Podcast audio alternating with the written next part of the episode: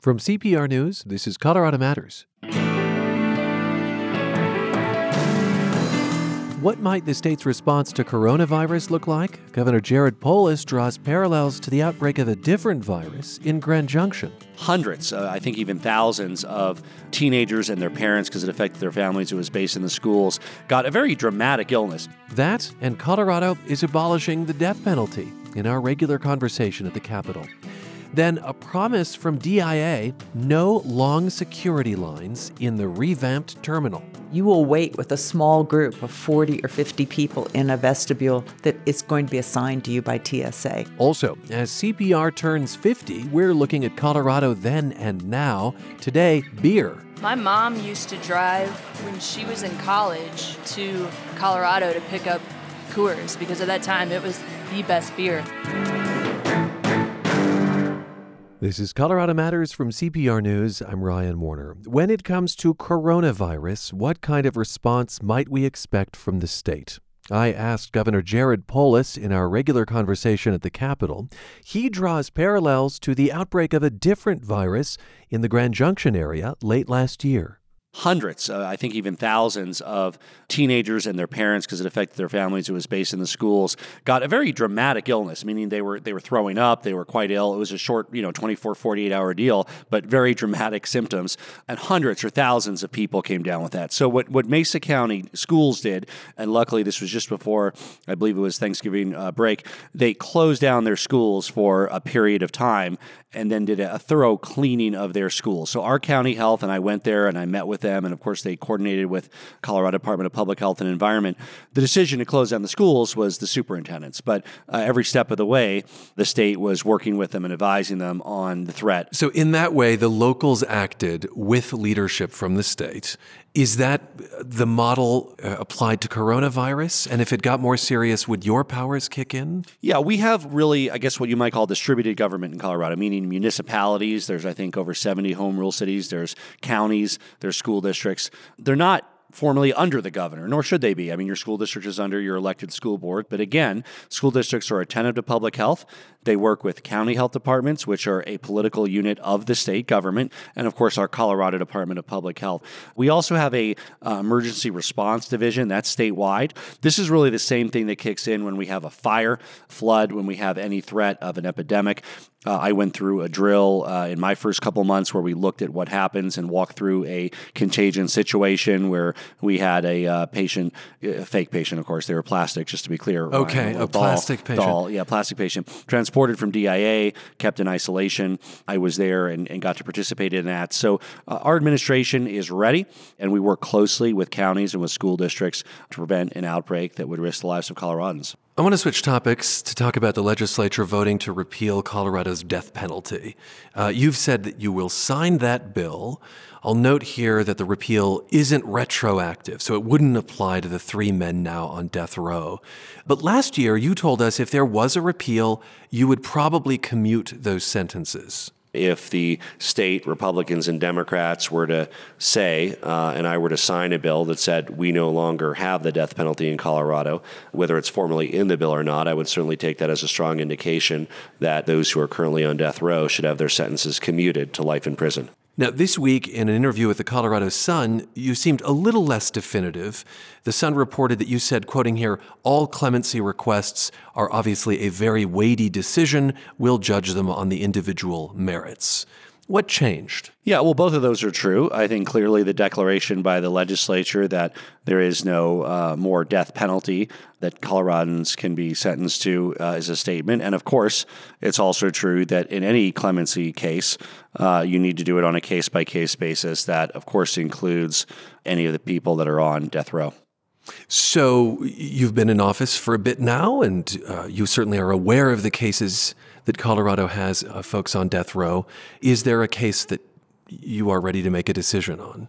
Well, they've not, uh, as far as I know, applied for clemency. I, I, don't believe that. Part of the issue in Colorado is that there's not any way to carry out a death penalty that a jury sentences somebody to. So it's sort of a theoretical penalty. The last one was, uh, I believe, in the late 90s. What do you mean by that? The drugs that are prescribed in law as the method of execution are not commercially available to Colorado. It leaves the open the possibility of other means, but doesn't specify what those means are. Um, the legislature needs to either fix the death penalty so that we can execute people, or end the death penalty. They've chosen to end it. Uh, either one of those works, but this limbo that we were in uh, was not a good solution for Colorado. So, do you take it as any kind of mandate that when Colorado, with your signature, repeals the death penalty, the three people on death row are a little closer to life in prison in your mind ethically? Well, again, absent the legislature fixing the death penalty, it's very unlikely that uh, those sentences would be able to carry it out. There's no legal means to carry out the death penalty in Colorado right now. So you're saying it's almost a de facto life in prison? Uh, you know, I guess it's a question of whether the the sword of Damocles hovering over their heads is an additional punishment that a jury assigned because, you know, they, they know that they have that uncertainty. But yes, it's a very small amount of uncertainty because, you know, the state hasn't carried this out in a quarter century and doesn't currently have a way of doing so. The legislature's debate was probably more intense because two lawmakers, Tom Sullivan and Rhonda Fields, each lost a son to murder. Both Representative Sullivan and State Senator Fields opposed repeal. Here's Rhonda Fields speaking to CPR before the Senate vote. It's personal. The three people that are on death row, two of them are there for uh, murdering my son, and they've been found guilty. Not once, but twice, because there is a death penalty phase. So 12 citizen jurors came together and they all came back with a unanimous vote that um, they're guilty. So the men convicted of killing Senator Fields' son and his fiancee are on death row, so they could potentially receive clemency. How do you, you know, knowing Senator Fields personally, working with her frequently, how do you talk to her about this? And did she ever make you question so, you know, when you look at the families uh, and you listen to families of the victims, and Senator Fields and Tom Sullivan are, are, sadly not unique in this regard, you know, there's a diversity of opinion. Some feel the perpetrator of the crime against their loved one should rot in prison for the rest of their lives. Others feel that they uh, should have their life taken. But, you know, the, the, the Aurora Theater shooting. So this guy killed 12 people and he didn't get it. And yet somebody that killed two people does get it. And that sort of caused me to wonder well, why would somebody who killed 12 people not get it, but you kill, you know, two people and you get it. That doesn't seem right. So, um, you know, in the name of equal justice, I think it's important that we eh, we end this anachronistic um, method of punishment, which you know is gone anyway. At some point, it's on the way out. Uh, let's embrace the future and, and join the nations of the world that, and this, many of the states that have already abolished the death penalty. Colorado's Democratic Governor Jared Polis speaking with me at the Capitol. More from Polis next week as Colorado Matters broadcasts from Colorado Springs. We'll tackle issues of particular importance to southern Colorado, like the future of Space Command and a police shooting that remains controversial in Colorado Springs.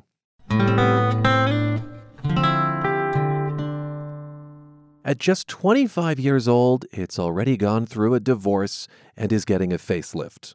I'm talking about Denver International Airport, which opened 25 years ago today. The facelift, DIA is overhauling its terminal. The divorce, well, Denver parted ways with the developer, and they're still negotiating how much the separation should cost. So, where do things go from here? Kim Day is DIA's chief executive. We spoke at City Hall. Kim, thanks for being with us again. My pleasure. Travelers at DIA have seen terminal construction at a standstill since the city fired the developer. On Twitter, Fred Beck of Denver says, It's ugly, and I wonder why they bothered in the first place. Uh, so, Kim Day, remind Fred and other listeners what the goal is behind the overhaul of the terminal. Number one is safety and security. We need to get that checkpoint out of the Great Hall. Why? It's just too visible, vulnerable, open.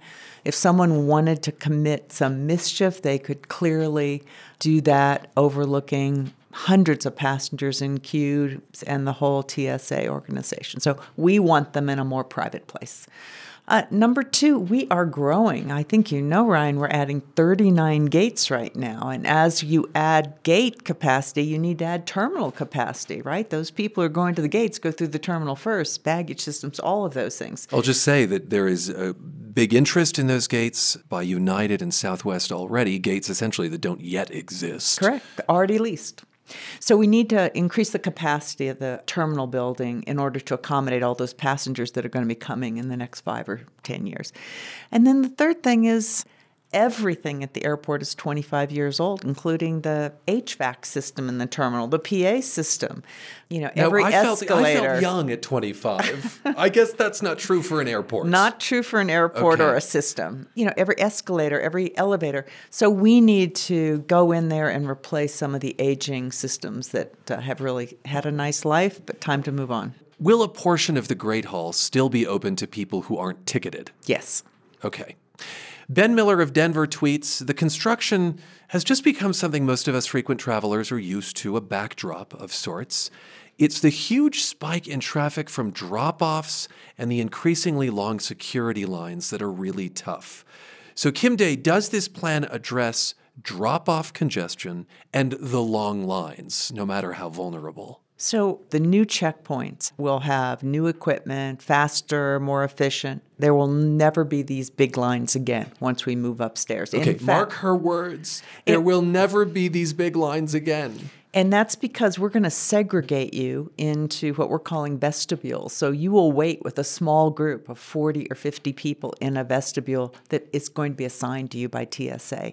It'll be a total different experience. I'm I can't describe it very well verbally, uh, but what I can tell you is TSA is working with us to do what they're saying it will be the new prototype for security in this country. And for On drop off congestion, yeah. So on the curbs, we're trying to do a lot of things. Uh, one of the things we just recently did is we moved Uber and Lyft off of level six. They're now down on five. And So they're not competing with sort of uh, everyone else. Right. So we saw a huge improvement there. We're also doing some things. I don't know how many listeners know, but before you even get to the terminal, you can go off of Pena. We will check your bags for free. We will give you a boarding pass for free, and you can go park any place you want. What we're trying to do is get you not to spend time in our lobby, just to go park your car and then go right to security. A much improved experience, particularly when you've got you know, a big family, a lot of luggage. This makes it so much of skis. Why would you ever want to lug them when we'll take them out of the back of your car ourselves? Does the re envisioning of the hall, though, do anything about drop off congestion in and of itself? Right now, there's no improvement to the curb, but we are taking certain users off the curb, so that gives us more capacity. The city took control of this project, uh, then hired a new general contractor. Will construction resume in March, as I've been reading? Yes. That, oh, yes, okay. James Constas tweeted, because of the construction, that he has stopped flying unless absolutely necessary. Do you fear the prolonged construction may turn people off to DIA for a time? You know what's so interesting? I'm sorry James is having a bad experience, but we do passenger surveys, and it's a very small percentage of passengers that say it detracts from their experience at all. Most passengers say either they didn't notice it, which is a little crazy to me. I don't know how you could not notice it. I- I agree. Uh, okay. Or that it had no impact on them. So, no, we, we don't think it's going to impact the flying public. When will this project be complete? I don't know that answer yet. We'll know that in a few months, but as I sit here today, we don't have that. Why can't you say that? Our contractor is just getting on board and realize this is a contractor that's taking over a space that another contractor put things in, right, and did some work. Plus, I'll tell you, we are looking at changing a bit the design that the previous developer had conceived. Can you give me a range? I mean, are we talking, you know, two years from now, five years from now, just a sense? Well, so all the contracts we let go through 2024. So we will beat the end of 2024. Okay. Denverite reports the divorce has already cost $128 million, which DIA has paid to Great Hall Partners, the previous contractor. And Denverite reports that when all is said and done, it'll be closer to 170 million to $210 million. Are, are those figures you can confirm? No, because we're still in negotiations with the developer. But what I'd love people to understand is what we are paying for. First, we're paying for all the work that is in place. The developer worked for a year, they did construction. We now have to pay them for the work that they completed there. Is that work you get to build on, or do you have to undo that?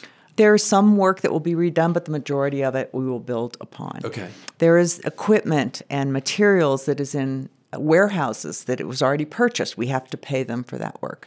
We also have to pay them for uh, what are called termination fees, breakage fees. So they demobilize, and there are costs associated with that, whether it's you know, equipment they bought for the job that they can't use, employees maybe that they hired that they have to terminate in their severance pays. So they're we're not just paying them to go away. We are paying them for work that they have done that we then assume, which means we don't have to pay for that later. You don't have a final figure on that yet. Do not. Is 210 million in the ballpark? We have said it would be a range of 170 to 210. To 210. And we still believe we'll be in that range. Okay. My dad taught me that when something goes awry, you should ask, What's my part in this? Kim Day, what's your part in the terminal project hitting the turbulence that it did? So I've got to say, I'm not allowed to talk about that right now. Again, we are in a negotiation with our developer partner, uh, and so I've been told not to discuss it. Who has told you that? The, the lawyers. The lawyers. Yes. Okay. Citing CBS 4, you apparently stood before city leaders and took some responsibility for the project going awry. Is that something you can confirm, that reporting? I will not talk about the conversation we had in a closed executive session with counsel that was supposed to be um, confidential. Do some rough math for me. How much more will this project cost in the end versus your first estimates? And are taxpayers on the hook for that difference? So there's no taxpayer money at all used at the airport ever. All But of the- passenger fees would be a part of this, right? So passengers pay a fee on their ticket that comes to us, but mostly it's the money we make off of parking and off of coffee and off of the landing fee that the airlines pay or the rent they pay in the terminal. How much more will the project cost than th- from the earliest days and the earliest estimates? Again, until our contractor really gets in there and the scope is finalized, we don't know. You're listening to Colorado Matters. I'm Ryan Warner, and we're speaking with CEO of Denver International Airport, Kim Day. So, this Great Hall project was a public private partnership. We hear a lot about those these days, where government gets together with a private contractor to do really big stuff. The train to the plane was also that, for instance. Correct. I think there are folks questioning whether public private partnerships are inherently a problem. So every public private partnership is different and they're done for different reasons. There are really good reasons to do them and projects that it makes a lot of sense. It doesn't make a lot of sense everywhere. I think one of the things that was unusual about ours is we didn't need the money. We make over a billion dollars a year. We've got 500 days of operating cash in the bank. So we're very financially solid. We wanted someone to take on the risk of building in a building that is 25 years old and is 24 7, 365 operational in the middle of all this with all the movements and all the interface with the airline. So we brought someone on to do that. That remains the goal, by the way, with the new contractor, I assume. So the new contractor is in a very different situation where they are a traditional contractor reporting to us. So they are not taking on unusual risk. Okay, so that the, the risk retransfers to DIA. Do I have Yes. that right? Okay. Does that worry you? No, I think we are in a much better position we are today than we were a few years ago to take this on. I think I have a much stronger team at the airport. I have an incredible team actually overseeing this job that I would trust with anything. Today, the risk doesn't worry me as much as it did years ago.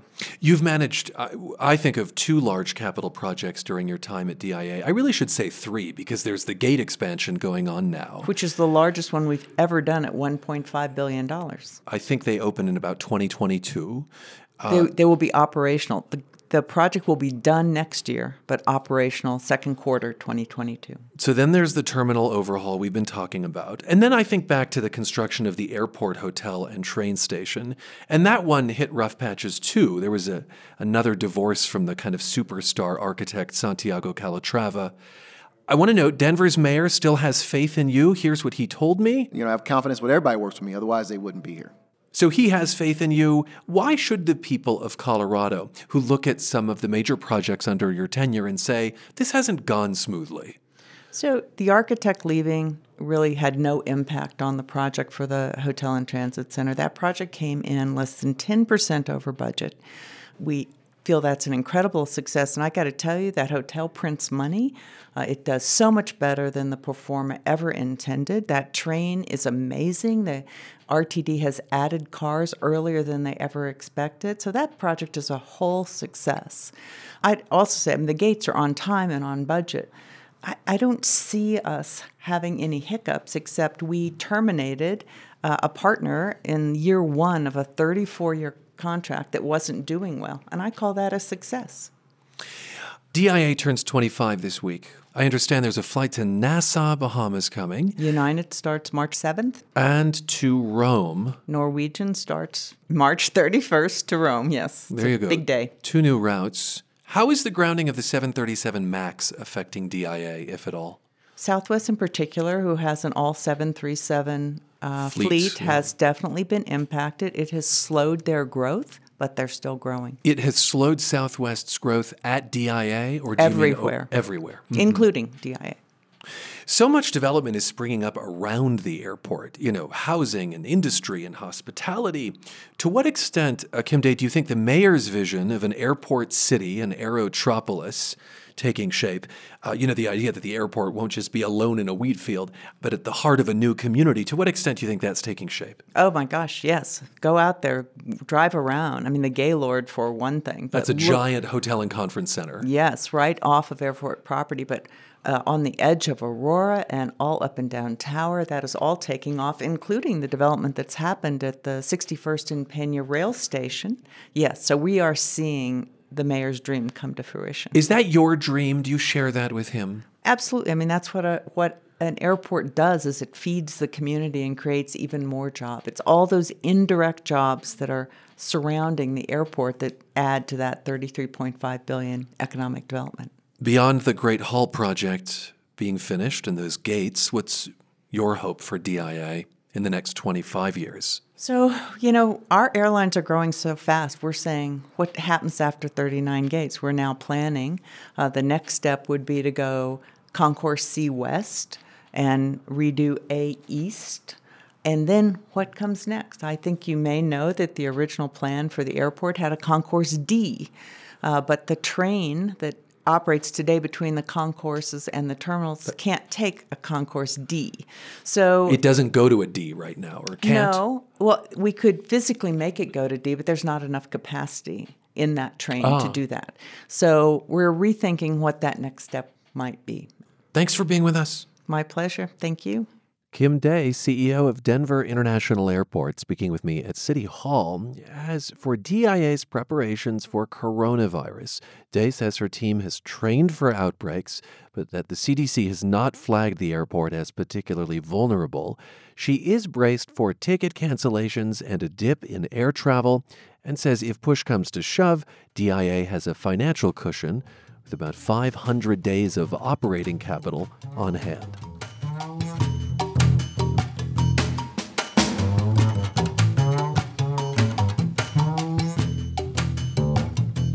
And Colorado Matters continues in the next half hour with beer.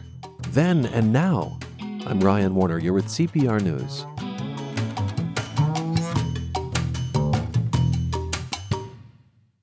Public radio is flourishing across the country and here in Colorado. Hi, I'm Abigail Beckman, Morning Edition host on KRCC in Colorado Springs. And I'm Mike Lamp, your morning edition host here on CPR News. KRCC is partnering with Colorado Public Radio. With our new partnership, you'll get a greater focus on Colorado's issues from both the KRCC and CPR newsrooms. And you'll hear it from Wyoming to New Mexico and all across the state with a new coordinated weekday schedule on CPR News and KRCC. Listen Monday and see the details at CPR.org. You hear the phrase the Napa Valley of Beer tossed around a lot about this state. It's a catchy description with more than 400 breweries here. Well, as Colorado Public Radio turns 50, we're looking at the state then and now. So today, how the beer scene has changed in half a century. I'm going to admit something that will get me run out of the state. Other than the occasional lambic and a cardamom saison that's no longer in production, I'm just not much of a beer drinker. But my co host, Avery Lill, is. And so she went to Falling Rock Tap House in Denver, which has more than 90 beers on tap, to meet up with some Colorado beer experts. I am Betsy Lay. I'm the co founder and owner of Lady Justice Brewing. Jonathan Shikes. I've been a writer, reporter, and editor for the past 25 years or so, and I have a book on the history of Denver beer and brewing that is coming out on March 2nd. I'm Thomas Cauvin. I'm assistant professor of history at Colorado State University. and we're going to open a student exhibition next week on March 6th about the history of beer in Fort Collins and northern Colorado. Jonathan, when we were deciding where to do this interview, you said that Falling Rock is the king of craft beer in Denver. Is that just because they have so many options? It's a little bit of both. They have been around the longest when it comes to craft beer. They opened with the goal of having no crap on tap, which is their, their motto. and they opened in 1997 when there wasn't really a craft beer scene in Denver. There were a few breweries and maybe one or two bars, but Falling Rock opened with 75 different craft beers on tap. It was a game changer. And Thomas and Betsy, have you guys been here before?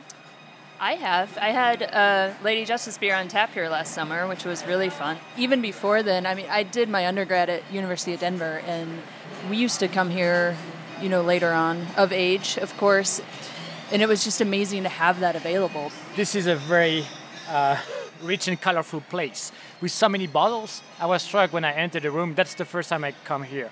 I'm relatively new to Colorado, and I was struck by the you know the, the scene. So many beers, so many tap handles.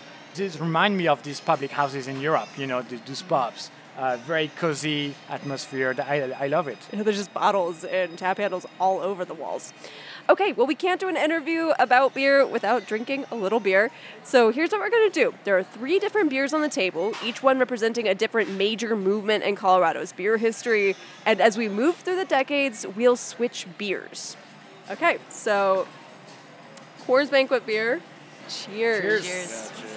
Yeah, yeah, this tastes like party beer. Thomas, you're shaking your head. It's not my style of beer. no, it's too light, too mainstream, too old. too me. old. Okay, well, we're starting this retrospective in 1970. That's the year that CPR first went on the air, and all year we're celebrating the station's 50th birthday by diving into Colorado's history. We picked Coors Banquet to get us started. Um, why do you think this beer represents that decade and all the history leading up to it?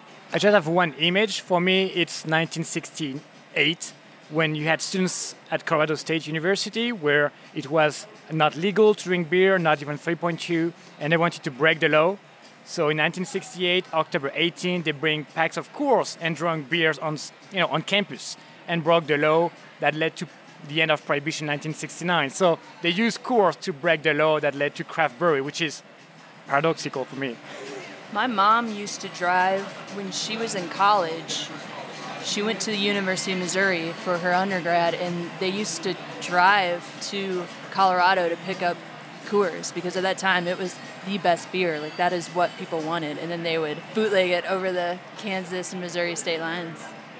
Coors is uh, was founded in 1873, and they uh, have been the probably the beer of choice for most people living in Colorado and growing up here. When I was growing up, one of the rites of passage when you turned 18 for me since I was uh, old enough to, to drink 3.2 beer back in the 80s was to go on a tour of, of the Coors plant and to try the free beers at the end. So I think it's been a rite of passage for, for generations of, of kids. And what about it? I mean, so Thomas, you're shaking your head because it's a light beer, but at the time, is that what people were craving? Yeah. Might have been all people knew, honestly. I mean, this is this is just before craft beer cracks onto the scene again. So people are drinking. My understanding is uh, post-prohibition lagers that came back after prohibition ended, which was primarily this style. Mm-hmm. So I don't know if I don't know if people knew that they had other options to drink, or if there commercially were other options. There were very few breweries after prohibition, and you know the number of beers available was not like today, right? And mentioning beers, they wanted something light, something mainstream, and you know, of course, Banquet is very iconic of that time period. And are there other names that we think of now that they were competing with then? Well, in the in the 1970s, Anheuser Busch was was big. There were still a few of the old brands like Schlitz and Meisterbrau, but a lot of these famous old beer brands were buying each other up, and the number of breweries declined all the way down to about 80 uh, in the late 70s. So that's all that was left after all the in the entire country. Yep. And in North Colorado, prohibition had just ended in the 1970s. Thomas, explain why no one was drinking in Fort Collins region until then.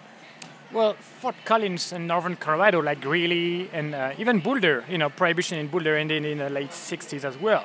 It was a very different scene. You know, people were more conservative. You know, there were small towns, uh, agricultural college in Fort Collins, and they, they had an issue with, with beer and alcohol. And prohibition started in 1896 in Fort Collins, right? So Fort Collins was almost dry for 73 years. So they, they changed in the 60s because of you know new students, new population in Fort Collins, but the, you know it was not yet the craft beer scene that started in more in the 1980s. So all they had to do and drink in the 1970s were like 3.2 or mainstream beers like Coors Banquet and, and so on. So yes, Fort Collins, Northern Colorado was very different like 50 years ago. You see a dramatic change in 20, 30 years. Now, Betsy, in the 1970s, what do you know about the presence of female brewers at this time? Were there any? In the 1970s, I think you're starting to see a rise in home brewing, and that really takes off in the 80s. So I think you're seeing what is actually a, a return to original brewing. When talk about going back even 10,000 years ago, all the way up until the Industrial Revolution, women were the primary brewers in society. And so, what I think is really interesting is homebrewing sort of brings back maybe what's sort of this ancestral thing inside of women to create. So, I think I think you're seeing women brewing on a homebrew level for sure. As far as I know, women aren't involved in founding in the business side of brewery. Besides Carol Stoudt, there are a couple of others, maybe in Oregon, maybe in Utah, but we don't we don't see a rise in women in the professional brewing side until until we get a little bit later. But there are some wonderful pioneers who started that for us really in the early and mid 80s. I love that you bring us even back 10,000 years ago because there's even an Egyptian goddess of beer. Ninkasi. Uh-huh. Homebrewing was federally legalized in 1978. This is also when Charlie Papazian started to get a reputation in Boulder for being the beer guy he'd been homebrewing for a while already under the radar. What does he mean to the beer scene? He means everything to the beer scene. Uh, he started the American Homebrewers Association. He started what is today the Brewers Association, which is the trade group for, for all craft breweries. He wrote the book on, on homebrewing, and he fostered the kind of spirit, community spirit that craft brewing has had for, for decades. What is that spirit? Can you describe it? To me, that spirit is one of a lot of different people trying to get along and help each other out, to bring everyone together over the camaraderie that comes with drinking a beer and working together, even if you have different companies. And I think that happens a lot. You see that in the industry today, professionally, but I think that you can point to Charlie and sort of the early American Homebrewers Association and Brewers Association just the way they, just their personalities and wanting to sort of foster this community idea. I think you see that has seeped into the professional craft beer life mm. in Colorado today. Yeah, I mean, whenever you try to organize an event with Charlie, the room is packed. We, we organized an event last year, it's going to come back to Fort Collins, and I know the room will be packed. Everybody's coming with a book, his book, to be signed, because he's, he's the father of homebrewing. He was doing classes of homebrewing when it was still illegal in the 70s, doing the beer and steer in Boulder, having people coming to Boulder to homebrew. I think he inspired generations, I guess, plural, of, of people to brew and to homebrew. And those people created the craft breweries in the 1980s. Like 95% of the craft breweries in Fort Collins were created by homebrewers. So you have a clear connection between Charlie, homebrewing, and, and the craft revolution. Let's move us forward a decade. Are there any craft breweries opening up in the 1980s? Yeah, the 1980s saw the very first few cluster of breweries to open in at least in Colorado. The first one had been Boulder Beer in 1979, but in 1988, Wynkoop Brewing here in Denver opened up, and Carver Brewing in Durango, and three breweries in Fort Collins opened that year. Odell was the, uh, I think, the first. CooperSmith's, and Old Colorado Brewery. Those those all opened in the 80s. And at this point, does it feel like the Colorado beer scene is on the brink of a major shift? Yes, yes, they were. I mean, as you said, Jonathan, 1989, three new breweries. that changes the scene in Fort Collins. You have craft, you have new kind of beers, you have 90 shillings. In 1991, you have New Belgium, but, but that changes everything because you can not only drink Coors and Banquet, but you can try something different. And those people were homebrewers. That's the beginning of the, of the change in Fort Collins and, and in Colorado. So this seems like a good time to transition from our Coors Banquet to our next beer, New Belgium's La Folie. Do you want my Coors? Mm. That is a very different beer than the Coors Banquet. Wow. I remember the first time I had this beer. It was at the brewery. Uh, we had taken some friends up to Fort Collins to. Anytime friends from out of town would come in town, we would go up to Fort Collins and do the Odell and the New Belgium tour. And we luckily knew somebody who was a tour guide and we got really behind the scenes tours of it and I, I got to try one right off the line i think even pre-bottled and it was i was just like what is this because it was the first sort of sour ale that i'd ever heard of i didn't even know that was a thing yet yeah this is this sort of to me sets a sets the standard for sours at least on the colorado scene i could be wrong but it's sour without being fruity. I feel like almost every sour I've tried is a very strong like fruit flavor, and this is I don't know, reminds me more of like bready. For me, La, La Folie is the symbol of, of New Belgium, the connection with, with Belgium. Uh, La Folie was made by Peter Bouckaert, you know, who's Belgian, came to the US, and there is this sour type, which, is, which was new. It's a very specific type of Belgian beer, like Lambic and Gueuze, very different from what people had in, in Colorado. And that's the thing about, you know, New Belgium. Jeff Lebesch went to Europe, brought back this recipe about the Chimay, the Trappist, and made you know Abbey in the late 1990s. So that's the thing about New Belgium: this connection between local, small town Fort Collins, and Europe, and international connection. That that's very specific. Betsy, I love this thing that you said about like remembering the first time that you had it, and that beer kind of holds memories. Mm-hmm. I remember the very first craft beer I ever had was at a house party at DU, and somebody handed me what I think was a Breckenridge honey ale this was probably at 2002.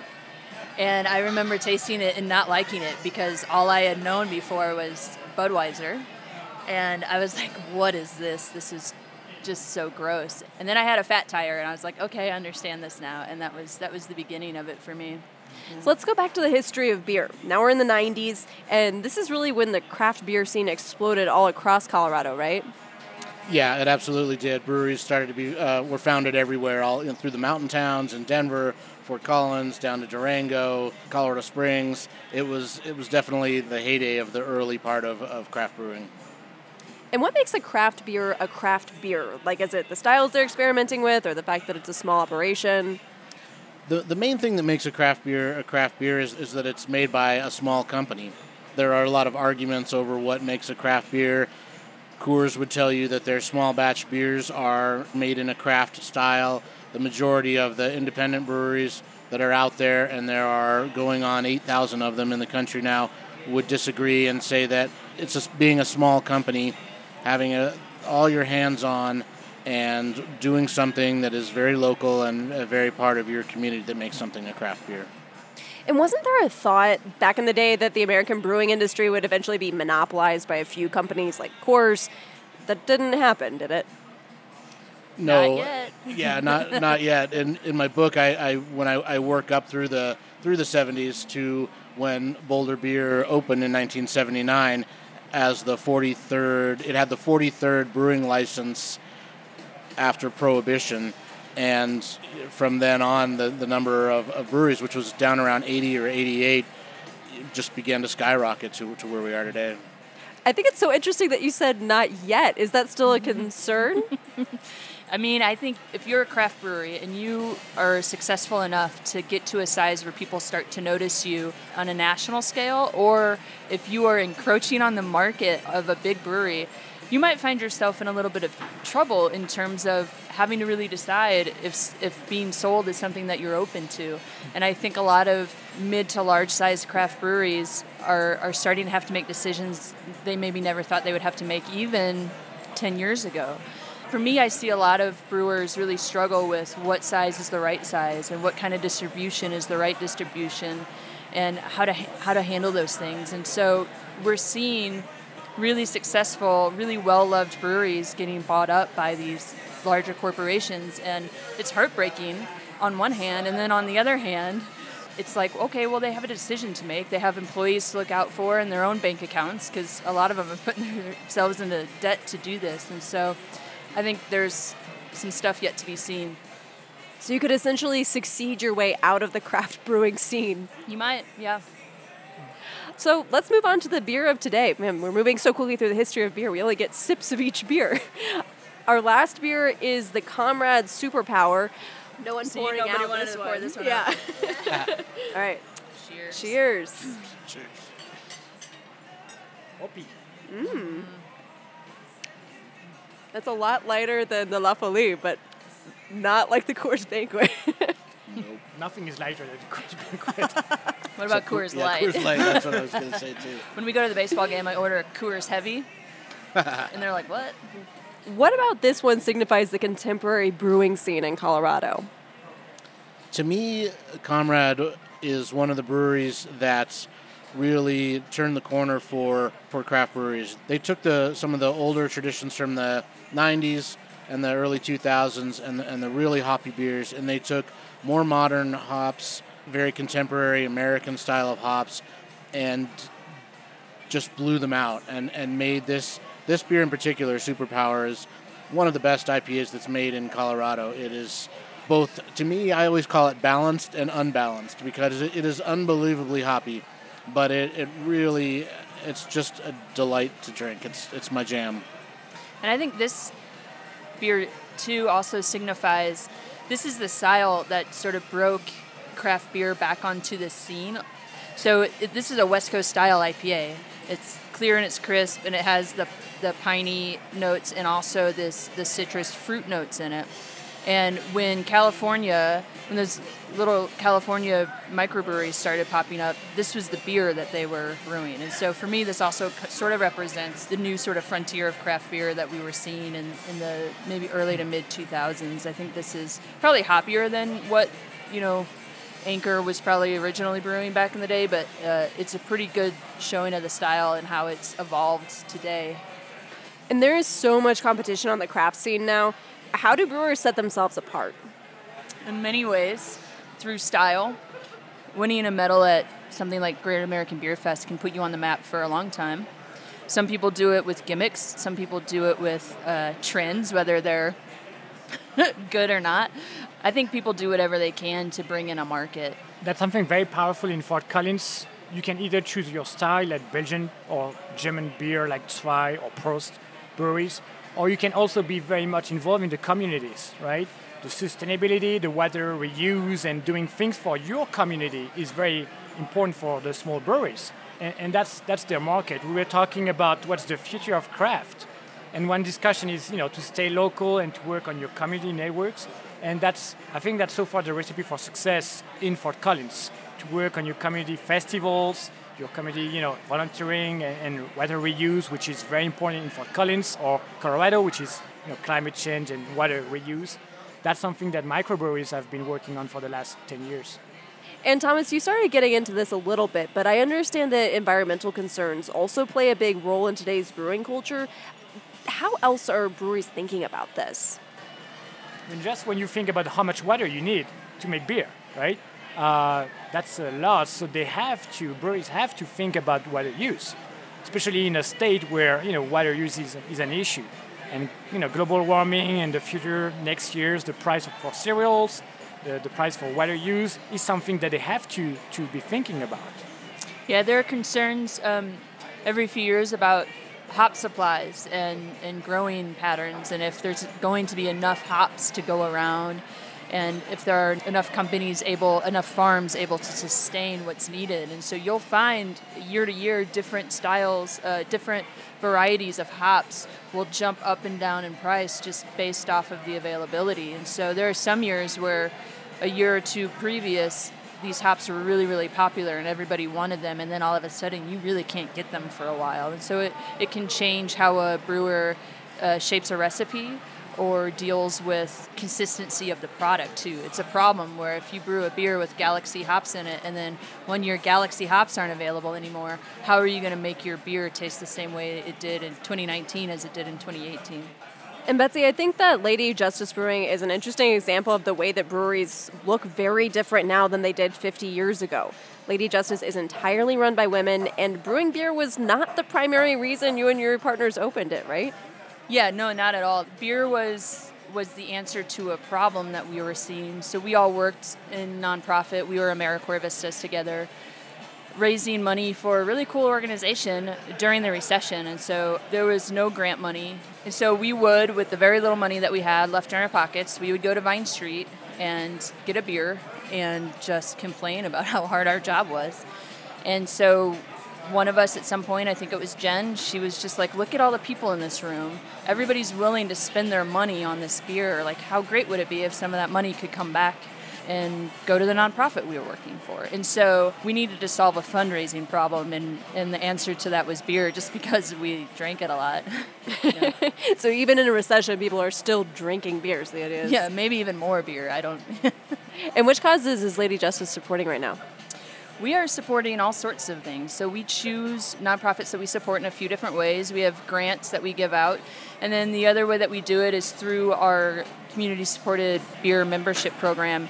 We will choose three or four organizations ahead of time that we'll give money to, and so our, our members will know before they buy your membership where the money's going, and so it helps our members align their dollars with their own beliefs. And Lady Justice is actually growing, right? You all just announced yes. last week that you found a tap room.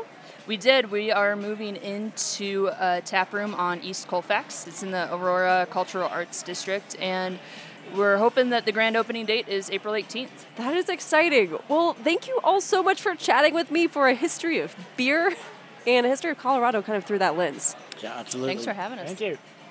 Betsy Lay owns Lady Justice Brewing. We also heard from Jonathan Shikes, author of Denver Beer, out March 2nd, and CSU professor Thomas Cauvin, who's putting on an exhibi- exhibition with his students about Northern Colorado beer. That opens March 6th in Fort Collins.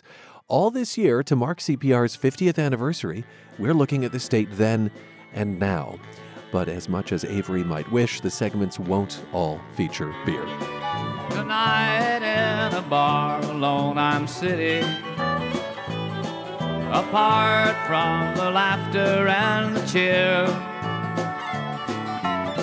Scenes from the past rise before me. Watching the bubbles in my beer that's Colorado Matters for today. There are so many ways to keep in touch with the show. At Colorado Matters on Twitter, I'm at CPR Warner, and Avery is at Avery Lill. We're on Facebook, CPR News. And if you have story ideas or feedback, you can find all the ways to get in touch at cpr.org slash connect. Our executive producer is Carl Bielek. Michael Hughes is our production manager. I'm Ryan Warner. Thanks for spending time with us.